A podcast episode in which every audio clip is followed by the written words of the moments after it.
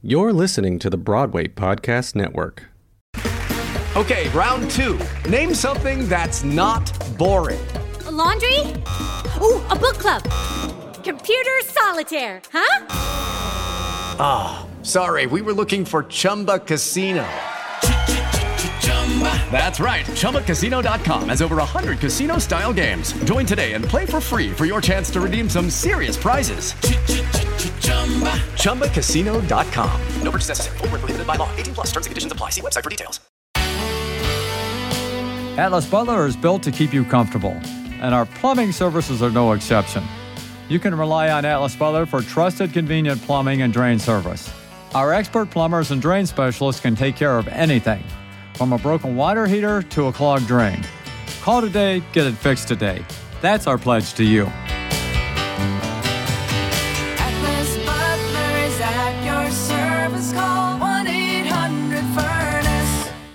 If you believe reviews that say you're great, you're going to have to believe the reviews that say you're crap. So, where do you draw that line? I wanna be a producer with a hit show on Broadway. You're listening to the Producer's Perspective Podcast with your host, Tony Award winner, Ken Davenport. Hey, everybody, it's Ken Davenport. Welcome back to the podcast. Boy, do we have a treat for you today. We have the composer and lyricist of this tune.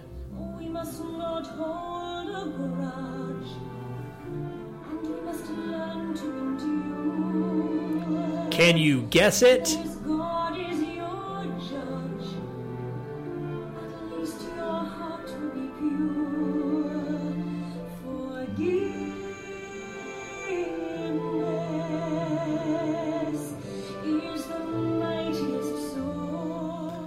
That is Paul Gordon's Forgiveness from Jane Eyre. It is a stunning song. If you don't know it, go listen to it. He is our guest today. He's going to be talking about all sorts of cool things, including how that show got to Broadway uh, and his brand new venture, streaming musicals, which he calls the future of theatrical distribution. So we'll get to Paul in just a second. Uh, but before we do, it is graduation season. We have lots of theater students graduating from their universities out there. You need a great gift for them? Guess what? I've got one for you. Get them Be a Broadway Star, the number one selling Broadway gift on Amazon.com. Be a Broadway Star. It is the only Broadway board game your college grad, your theater fan can win a Tony Award before they actually win a Tony Award. So go to beabroadwaystar.com or go to Amazon, type in beabroadwaystar.com and get it. I promise it's a ton of fun. You'll have a blast. Uh, and now let's get on with the podcast. But before we do, a little more forgiveness.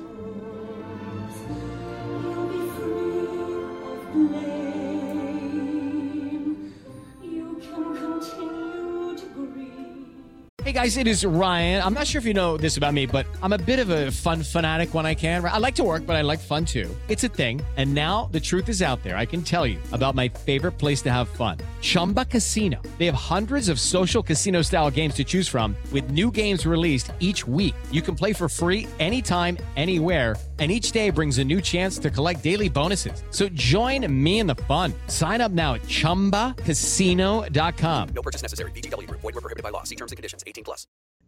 Hey, it's Ken. I hope you enjoyed this episode of the podcast, and I hope it's pulling back the curtain on this business of Broadway. If you're looking to learn more about what makes this industry tick, go to my website, kendavenport.com, and sign up for my weekly newsletter. I'll send you one email a week, one article about what I'm seeing, trends, insights, marketing ideas on what's happening on Broadway right now. That's kendavenport.com. Hope to see you there and in your inbox. Hello, everybody. Welcome back to the podcast. My name is Ken Davenport. This is the Producer's Perspective podcast, which we've been doing for like almost 200 episodes now. So thank you so much for listening. Uh, and today, I'm, I'm very excited because today my guest is one of my favorite writers in all of musical theater. Tony nominated Mr. Paul Gordon. Welcome, Paul. Thanks, Ken. So Paul got that Tony nom for his beautiful musical Jane Eyre, which is where I discovered him, like so many people did, which played on Broadway back in about 2000. right? 2000, yes. He also wrote the the music and lyrics for Daddy Longlegs, which I produced off Broadway, which is one of my most proud producing possessions. Uh, it's been seen around the world and now on Broadway HD as well. Also wrote Emma, Pride and Prejudice, Sense and Sensibility. He has a real flair for that time period, which we will talk about a bit. Um, but before we get to some of your more recent successes, um, how did you get started writing music? Period. Forget even music theater, because you come from a just a songwriting background. Yes, yeah, absolutely. So, you know, for me growing up, you know, I was sort of grew up in the age of the Beatles. So, as soon as I I witnessed the Beatles and saw them, I knew that's what I wanted to do. And my first venture was not learning to play the guitar, it was actually learning to play the tennis racket and lip sync the songs, which I performed in front of my class. So that was my first foray into music. And what did you did you learn guitar first? Yeah, so I wanted to be a drummer. You know, I, I wanted to be Ringo or Dennis Wilson from the Beach Boys, and my dad very smartly learned to play guitar himself. He took a couple of guitar lessons and showed me the guitar and taught me a few chords. So I was 11 and I learned a couple of chords and I instantly loved it, but he didn't teach me how to play any songs. So I decided to write my own. So that's really how I became a songwriter because I loved the idea of singing and playing, but because I didn't know how to play anyone else's songs, I just made up my own. And you're probably how many in the Broadway composer peer group of yours? How many do you think uh, play guitar first? Were guitarists, or could do you still compose on That- guitar? oh yeah, the the latest show that I that I that I have coming out that we'll talk about. No one called ahead. I composed entirely on guitar. There's several songs on Daddy Longlegs, you know, Secret of Happiness, obviously, that I wrote on guitar. Guitar takes me back to my pop roots. You know, I grew up in bands and and and you know had a life of pop music and rock and roll before Broadway. And so I I love sort of the simplicity of getting back to that on guitar. But of course, for my more sophisticated scores, piano is is the instrument that I write with. So, Secret of Happiness, obviously, I did gu- guitar, and I was like, that wasn't so obvious. Oh, okay. So, t- tell us why that is so obvious that it uh, was on guitar. It's a beautiful tune. We'll try to get that one in here as well. I guess maybe because I, I'm realizing that nobody's heard the original demos. You know, I just sat around one day on guitar and plucked that out, and I didn't even know it was for the show. I just really loved the chord pattern that I was playing, and I'll often sit around and come up with ideas on guitar, keep them on my record app, and then maybe a year later listen to them and go, oh, that, that tune would be great in this show. I just have to write a lyric. That was the case with Secret of Happiness. So, do you know any other Broadway composers that compose on guitar? I don't actually. I know Jason wrote a few songs on guitar for Bridges, but I think he learned guitar to do that to sort of emulate a Joni Mitchell song. I think.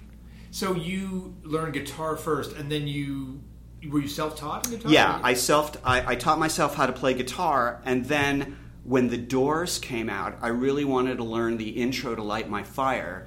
So I just sort of moved over to piano, and I started transposing my piano chords, uh, my guitar chords to piano, and went, oh, if I just play these chords, they'll show up on piano. So now I can play piano, and that's sort of how I learned. You're not a very talented person, are you, Paul? Well, I'm not a very musically educated person, probably, as my music directors would tell you. So, how did you get your first big break? How did that happen? Um, so you know, I I was writing with my writing partner in my pop music days, Jay Gruska, who I still write with, who is an Emmy-nominated TV composer. And we wanted to get our songwriting publishing deal. So him and his sister walked into EMI Music and played them like 10 of our songs. And I had my first publishing songwriting gig where I think I got $150 a week to write songs, which was fantastic. And that was the start of my sort of pop music career. And then I later went on to, you know, be a staff writer for Warner Brothers and Chappell, and then Warner Chappell when they moved, and Geffen and, and Universal and a lot of places. So I did that for 10 or 15 years, and, you know, I was very fortunate to have to write some number one pop songs.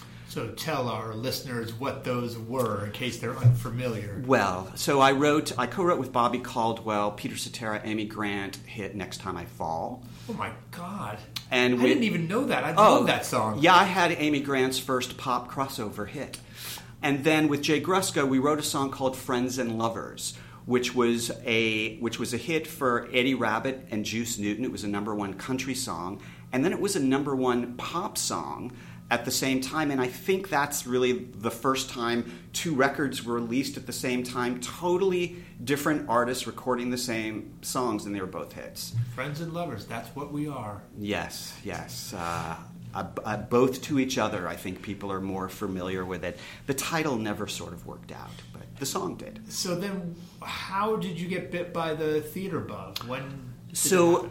I, when I was in the fifth grade, we saw an eighth grade production of Bye Bye Birdie at, at, at my junior high school, and I was completely blown away. I had never seen anything like it. Kids on stage acting and singing. It was this sort of art form that I knew I was aware of from movies, like my parents had taken me to The Sound of Music and West Side Story and all that stuff. But so from movies I knew it, but seeing it live was a literally profound life changing experience that I still remember. You know, and for a long time I, I felt that eighth graders were the best actors and singers on the planet. So I, I just really became obsessed with the art form. And even while I was doing pop music, I wrote a rock musical. I, I thought that why hasn't there been another rock musical since Hair? And so I wrote a musical with some partners about the Venice Boardwalk called Greetings from Venice Beach that Katey Sagal was in at one time, Pamela Adlon was in it, a lot of Broadway people, Linda Hart, Clarke Thorell. And, and so that was my first foray into actually writing a musical. But we wrote it in LA and I had no theater connection. So it sort of, we got great reviews, but it sort of died in the, in the early 90s. Um, and then, you know, when I saw Les Mis, I, I, I was so sort of blown away by the idea of it and the spectacle of it, and that somebody had taken a novel in, in the public domain and created this musical uh, around it. And I just wondered if I could do that. It was just a thought in my head. So I literally just tried to think what's a classic novel I could adapt? And I started looking at some. Little Women was one of the first novels I picked up, but I also picked up Jane Eyre. And I was really unfamiliar with the story, so I just read the back and I read the synopsis and I went, is this a story that I would want to try to tackle? And I was looking for a story about a powerful woman. I was just really attracted to that idea. And I wanted something that left the audience uplifted. So by t- page 10 of Jane Eyre, I was in tears. And I really had to fight the urge to start writing until I finished the novel and actually saw where the story was going. So that's what I did. I finished the novel and I spent a year writing it on my own. I had no connections to anybody in New York. So what I did was, um, well, the, the touring company of Les Mis was in town, and I knew the woman that was understudying Eponine because she was a pop singer. She was a background singer for Don Henley, Sally Dworsky, who also happened to be understudying Les Mis. She was my Jane on the demo, and she was the one that brought in Anthony Crivello at the very end of the project to be a servant. And when I met, you know, because everything was done, and Anthony just came in and was very good natured and said, Sure, I'll just sing one part. And said, You know, my friend John Caird is in town, and he should hear this. And I went, Great. Well, that's exciting. So the next thing I know, I get a phone call from John Caird saying, Hey, I really like this, but I don't think you should set it in the 19th century, and I don't think it should be in England because you're American and you should modernize it. And I went, No, I don't really like that idea. And, and now when I think about that, I can't believe I had the balls to say no to him. And he, there was a little pause, and he went, Well, all right, I would be willing to look at it in, in this context. He was staying at Westwood. He had a house in Westwood because Les Mis was in town, and he was still with Frances Ruffelle. And so he invited me to his little cottage in Westwood, and we were in the backyard with my script. And I'll never forget this. He went through my script with a red pencil, correcting my spelling and my grammar, and going, This is not 19th century. This is American, not British. So after this session was old over, and I was going, God, he hates me. And he just looked at me and he went, Look, I don't know how you know how to do this, but you do.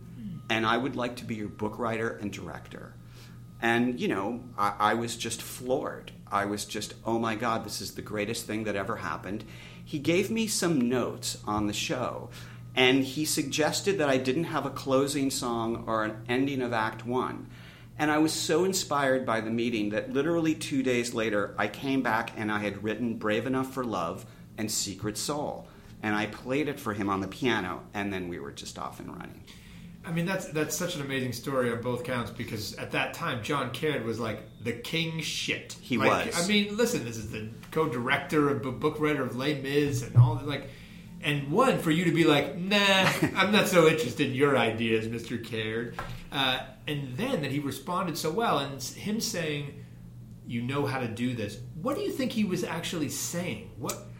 I think I've always had a great love of musicals, and for whatever reason that I can't really explain, I've had an intuitive instinct about it. I just feel like I understand the art form. It's my wheelhouse. I loved writing pop music and trying to be Elvis Costello, but I really feel like musicals is something I innately understand and love and I'm very opinionated about. And I think John saw that really early on, which is why we still have outrageously fun fights about everything.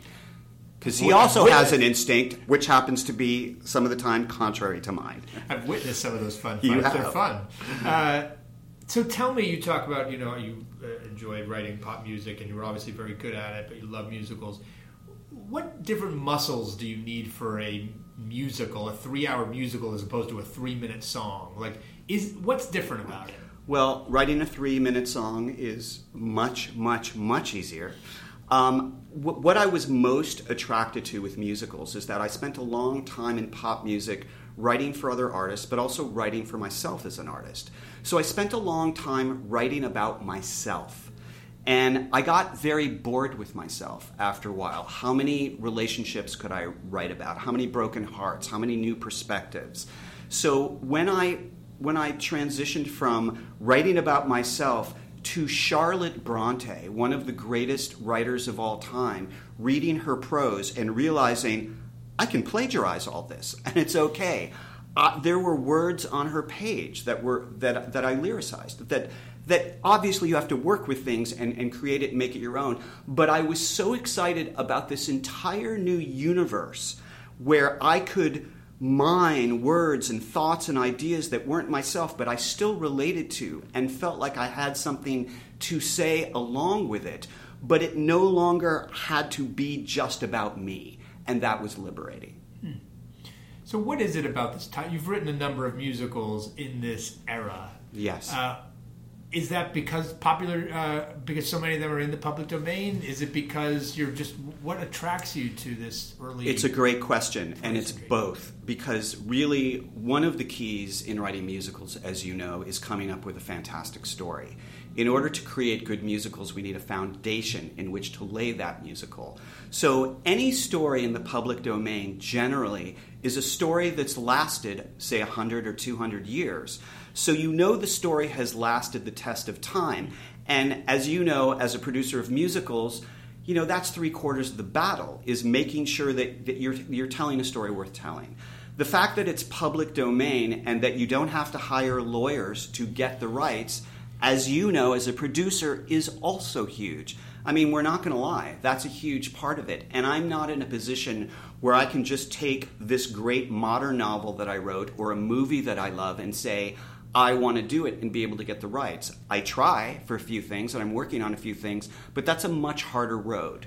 And the other thing about taking a work in the public domain is that as an artist and as a writer, you have so much latitude and so much creative freedom. And what I always try to do is be respectful to the author. Imagine that if I was in the room with Jane Austen or Charlotte Bronte or Charles Dickens, like, would they kick the shit out of me or would they go along with what I'm saying?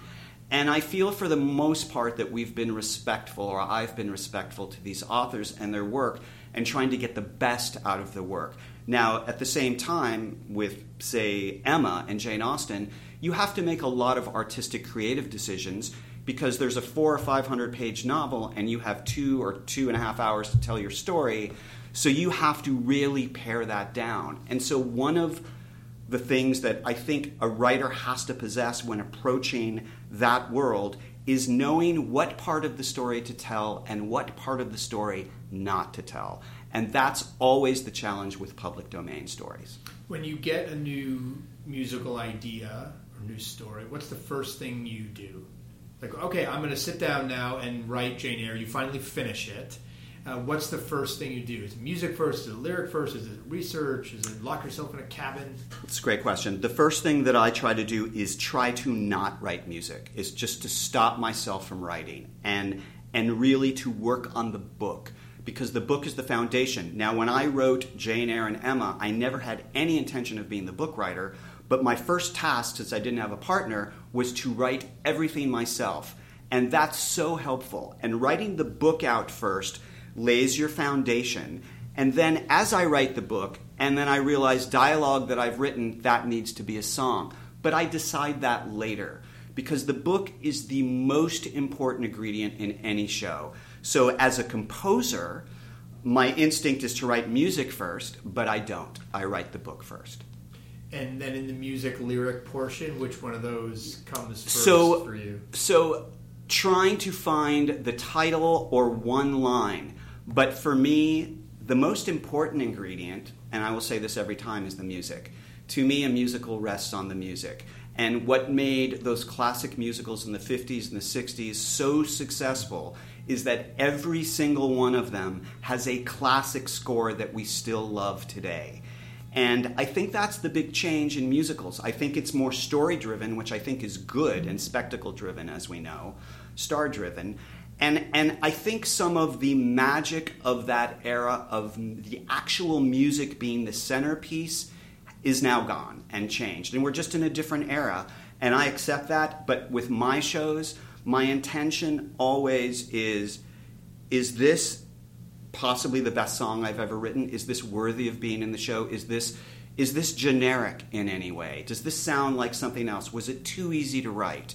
And I ask myself all those questions before I move on because I just for me the music just the music is that that intangible thing that when you're sitting there in a theater and, and you know this feeling when when a musical is at its best and it does everything right there's nothing like it in any other art form. And i think in your interview with michael mayer he had mentioned that too and that really resonated for me is that there is nothing like that experience. We all know that when we've had that magical moment in the theater and to me that's music driven because there's something internal that happens here in our solar plexus that that moves us and it moves everybody differently. So not every song or every show will work for everybody but we know what that is when we've had that moment that moment i had in light in the piazza when the song light in the piazza happened that moment i had in the band's visit in, in omar sharif that moment i had in so many stephen sondheim shows that magical moment and and that's what that's what i strive for Okay, so now the musical gets up, and you're in that wonderful period of previews or in early stages of wherever it is. What is your. How do you rewrite? Where does the instinct come? Oh, I need to change that. Do you listen to audience feedback? What? Tell me about that fun process. So that's also a great question because when I'm writing, I never think of the audience. I only think of myself and what works for me. And I think that's really an important distinction because when you're by yourself or with your partner, you shouldn't be writing for anybody else. You should just be writing for what moves you. But as soon as you get into previews, it all changes.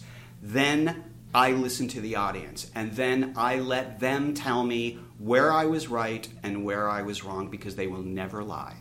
And you will hear them cough and you will know that moment's not working. You'll hear tepid applause and you'll go, all right, they didn't really like that so much. And and there are moments where you'll go, you know what, they're not really re- responding as as much as I want, but I really feel that moment is working anyway, and I don't need a big response there. Mm-hmm. And then of course with humor, that will tell you a lot. So I listen to the audience in previews very distinctly, and I love rewriting and I love the pressure of having to write a new song in a day or two and to try to make that moment work better.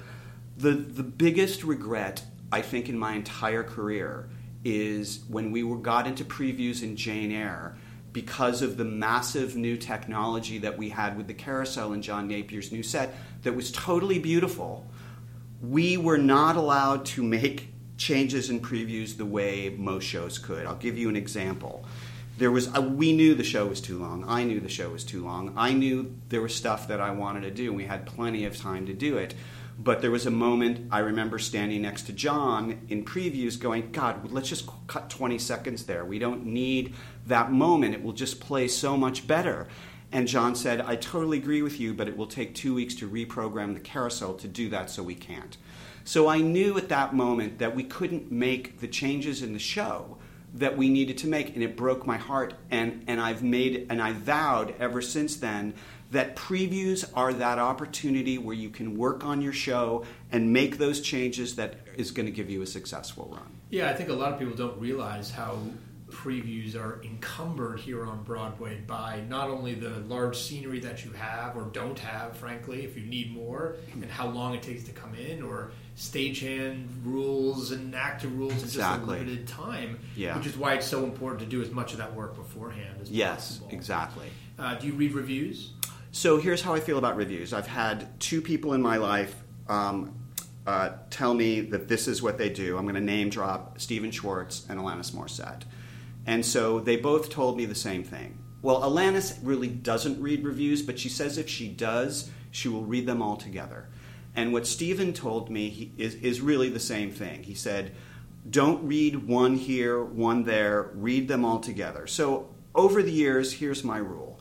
Early in my career, I was devastated by, I was elated by reviews and devastated by reviews. John Caird said the greatest thing. He said, if you read reviews, if you believe reviews that say you're great, you're going to have to believe the reviews that say you're crap. So where do you draw that line? Uh, opening night of Sense and Sensibility at Chicago Shakespeare. I I love opening night until I look around the room and see the critics, and I saw them all. I saw I, I saw I saw I knew who they were, and I saw where they were all sitting, and it kind of ruined opening night for me because it's like I'm working so hard. And I don't want to know what you think actually right now. I just want to enjoy it for a few days. I feel like we're doing good, and I just want to take it in and enjoy it.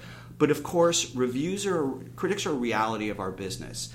And where we are now, and I think you would agree, unfortunately, is a great review might not help you that much, and a bad review will still hurt you. And so to me, it's a lose lose situation. So I do now, when a show is going to New York or going to that final destination, when the show is reviewed, I will gather all of the reviews and read them all and look at the through line and see if there's something that everybody is saying and does it resonate with me. And then often I will make those changes. If there's an outlier that I don't agree with, I won't do that. Now, when we did Daddy Longlegs in New York, I didn't read a lot of reviews because to me that was our destination at that point. And then the reviews are not useful to me. I don't want to know what they're saying because I don't really care. Because I trust, at this point, I trust my own opinion and I trust the artists and the friends that I have around me and, and, and I trust the audience. So, and what's always amazing to me is how critics often ignore the audience. The first time that ever happened to me was opening night of Jane Eyre in Toronto, where we didn't know anybody in Toronto. It was like a 2,000 seat theater. We opened it at, at the Royal Alexandra. And it was just an incredible experience for me. It was my first opening night of a first class production, and the audience went completely nuts for the show. And the next day, we got two reviews. We got a horrible review in the Globe and Mail and a rave review in the Toronto Star. Now, of course, I read the Globe and Mail first, and that destroyed me. And what destroyed me about this review, not that the woman didn't like the show, but there was no mention of the audience. It was like it could have been a morgue in there. Like she hated the show, but she neglected to say that the audience went completely wild. And that was my realization of, oh, they don't care. They're just going to write what they think. And sometimes you'll have somebody with knowledge. But generally, how many critics understand music? How many of them studied music and would know anything about music to have an informed opinion? Most theater critics are like us. They know dramaturgy, they know what works for them, and they can hear lyrics. Like that works for me, that doesn't. But I would argue that very few theater critics really understand music and are really in a position to criticize it. Yeah, I, I've realized lately that critics' job is to find things that are wrong with something. Yes. And take takes a very specific type of personality to want to wake up every day like I'm going to be negative about something today. I consider Yeah. myself a very positive person, so I'd probably always be challenged by, uh, by those who choose that path in their in their lives. Exactly. Um, how much do the artists that you work with, specifically the actors, impact your writing? Like, for example, I mean, look, I was a massive Megan McGinnis fan uh, before I fell in love with Daddy Longlegs, and she had been with it for a long time. And do you write for artists? You mentioned the understudy uh, in Les Mis, who became your first Jane. How much do the actors impact you as you write? tremendously, especially once we are in rehearsal. What I find is good actors, after a week or two in rehearsal, understand their character and often the story more than I do. They're more invested. I've already moved on. I'm already looking at lyric changes and this musical idea while they're studying their character. So, Megan, as an example, was so incredibly helpful to John and I.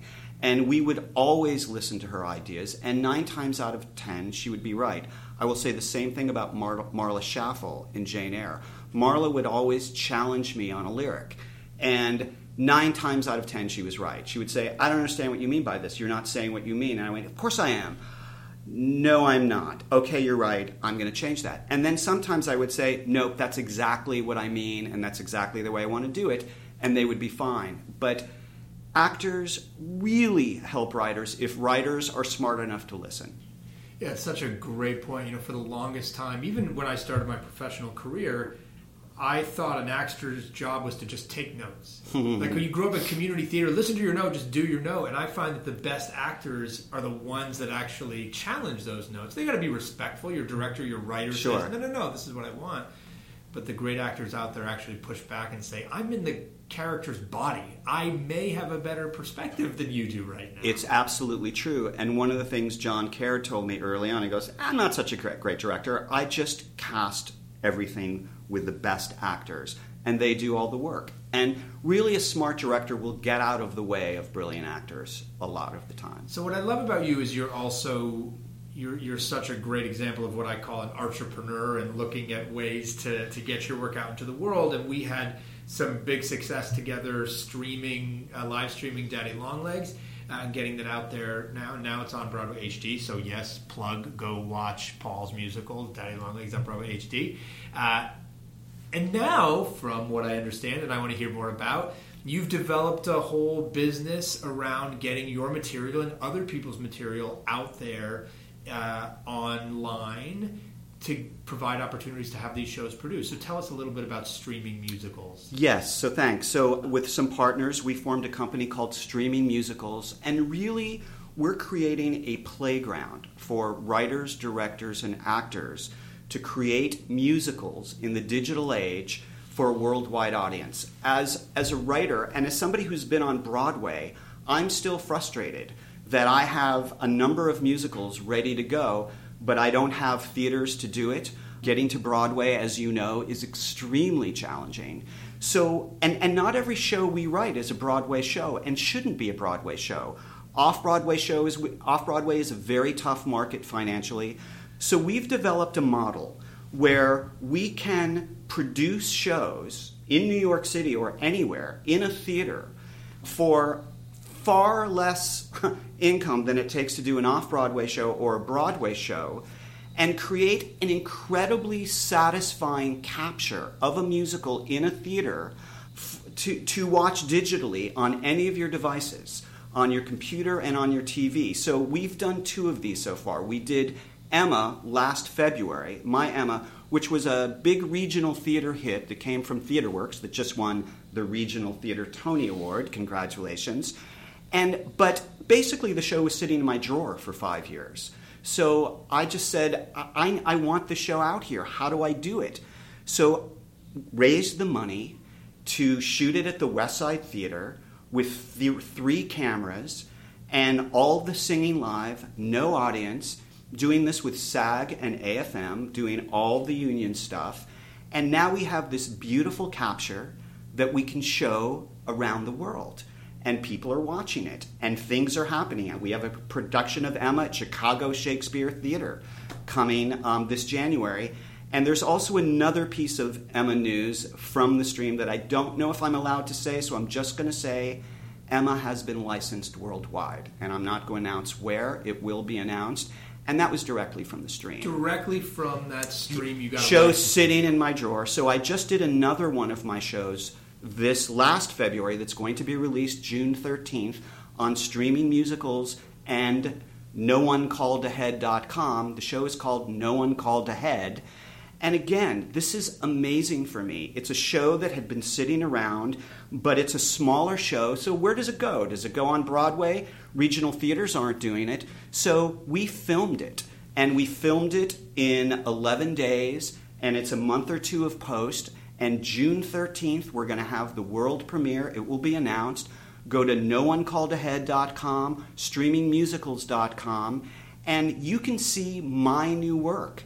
And here's the other thing about the model it's not a subscription, there's nothing to join. We don't want you to sign up on one more subscription model. So this model is just how you'd watch something on iTunes and Amazon. In fact, Emma is on iTunes and Amazon, and you can watch it right now for $4.99, and you can buy it for $19.95 and own it. Um, and and that's the beautiful thing. And I'm and I've talked to my peers, and a lot of them love this ideas. Why not create new digital theater? Now, here's the other thing about the model. It's not to replace live theater. It's to enhance it.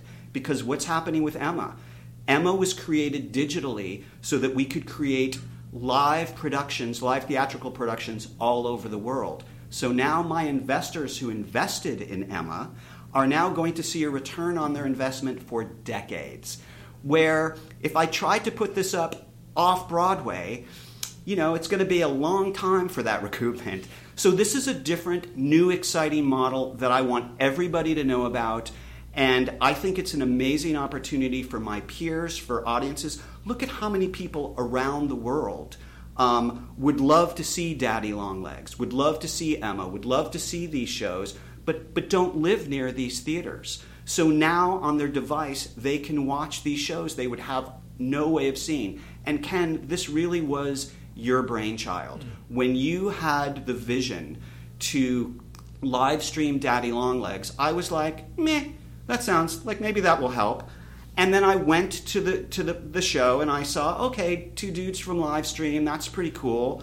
And then when I got home, my wife and I, Stephanie, were sitting on the couch just checking the the uh, LA feed, the LA live feed, and I went, "Hey, this looks pretty good. Hey, this sounds pretty good." So a show that I had been so sick of seeing that I thought I could never watch again, I watched the whole thing, and I was blown away. And I went, "This is it. This is the future. I see it. I see how we do this now." We just need to find a way to create these with good quality and, and have a financial model that makes sense, that's fair. The other thing I really want to say is in this streaming musicals model, we actually pay the artists in perpetuity. The artists get a very significant chunk of the stream forever. The, the writers, the actors, the designers, everybody who creates the musicals wins. And that way, the, the investors and the actors, they're all contributing the same. It's, it's everybody either wins or everybody loses, and everybody takes the same risk. So I feel like the model is really super fair and a way for us to sort of even the playing field, in a sense, with Broadway, because Broadway is not everybody's playground, and it shouldn't be. But I feel like there's an opportunity for people, especially young writers that are creating musicals. This could be a home for new work and a new way to show your work to the world. Uh, I, I love this model. How much does it cost? So you talk about it being a fraction, of course, of what it costs Yes. to show in New York. So give us a ballpark or a So, range of. so I'm sure my team doesn't want me to say exact figures, but I will say that we, you know, we were able to do these two shows for under a quarter of a million dollars, which is significantly less than Probably than ten percent of the budget you spent Yes. for two shows off Broadway. Yeah, and and the thing is, your show never closes. Your market is the entire world, and you have no running costs. yeah, and you recouping two hundred fifty thousand dollars in licensing, especially over two shows, is something that can be done quite easily. Absolutely. if the shows take off. Absolutely, because we feel that until we have like five to ten shows, In terms of the streaming models, the pay per view, and that earning a return, that will take a little more time, even though it's going well. It will still take a little bit more time to get that. But in terms of licensing these shows and major licensing houses going, wow, this show looks great. Wow, we could do cross promotion with each theater. They could then buy the stream. And, and we're working with Van Dean and Broadway Records, and he's been super supportive of the model. And, you know, we have Emma on Broadway Records, and we're talking to him about No One Called Ahead. So we're just excited. And I'm excited as a writer because I have something to write for instead of just writing a show and going, gee, I hope a regional theater does it or I hope a, bro- a producer picks it up. Really, in this model, if you can raise the money, you can do it. Well, I love it. You're really taking your career in your own hands, and you know, writers should get their stuff up and should not have to wait for other people to give them permission. You're finding a way to do that. Absolutely, and that's exactly the right thought. Is that we shouldn't need permission to do our shows. Okay, my last question, which is my genie question. I want you to imagine the genie from Aladdin comes to visit you uh, to grant you one wish. What's the? You're such a positive person. You know, we, and I think that's why we get along. Uh, what's the one thing that actually pisses you off about this business, about Broadway, that you'd ask the genie to wish away in an instant? I mean, I, I, the, the first thing that comes to my mind is is the notion that we need stars and celebrities to sell Broadway. I've always believed that our Broadway community, be and especially the actors, but but all of the artists, they are really the best people in the world that do this. They train for this their whole lives. Look at actors who who who train to be on stage. I have enormous respect for TV and film artists and actors. Most of them don't train their whole lives to do musical theater, which is a very specific art form. And I, I would, my, I would ask the genie to have more respect and more regard to our Broadway stars. And I mean, when I say stars, I'm talking about Megan McGinnis. I'm talking about Kerry Butler. I'm talking about Sutton, who's crossed over, and Brian Darcy James, who the world does half the world doesn't even know what an amazing singer he is because he's crossed over into film and TV. But my wish is that those people get the attention and the recognition they deserve, and that and that Broadway recognize that we already have the best people in the world. Just give them the opportunity to go out there. They will sell your show, and they will make it happen. I so agree. And everyone thinks stars always sell tickets, and frankly, when they're not good, they don't. They absolutely don't. And and if you look at all the original musicals over the last 15 or 20 years, how many orig- how many stars have sh- sold those original shows? Yeah, Can't it was really think Stephen Schwartz actually did to bring his name up again, who uh, said to me, "Ken, the talent should always win." Absolutely, absolutely. Well, thank you for that. Thanks for so much for being here today, uh, and for streamingmusicals.com, which all of you uh, should go out there and check. This is the future. If you're a writer, definitely check it out. Sounds like a great way to get your work out into the world for a fraction of the cost. And we're going to go out with a little secret of happiness from Daddy Longlegs. check it out on Broadway HD. Thanks so much, and we'll see you all next time. Of happiness is the secret of happiness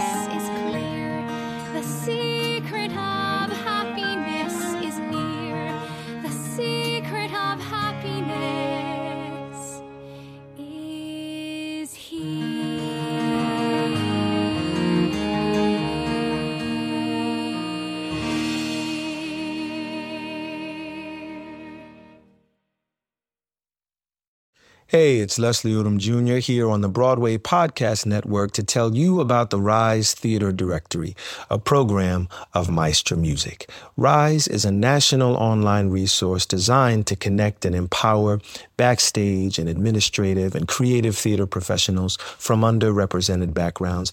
If you work or aspire to work in the theater community, this can help you find your next project. And if you hire theater professionals, search the Rise Theater Directory to find your next team. Create your profile now and get more information by visiting risetheater.org. That's theater with an R E R I S E T H E A T R E dot org because only together we rise. Hello, it is Ryan, and I was on a flight the other day playing one of my favorite social spin slot games on chumbacasino.com. I looked over the person sitting next to me, and you know what they were doing? They were also playing Chumba Casino. Coincidence? I think not. Everybody's loving having fun with it. Chumba Casino is home to hundreds of casino style games that you can play for free anytime, anywhere, even at 30,000 feet. So sign up now at chumbacasino.com to claim your free welcome bonus. That's chumbacasino.com and live the Chumba life. No purchase necessary. Group. Void were prohibited by law. See terms and conditions. 18 plus.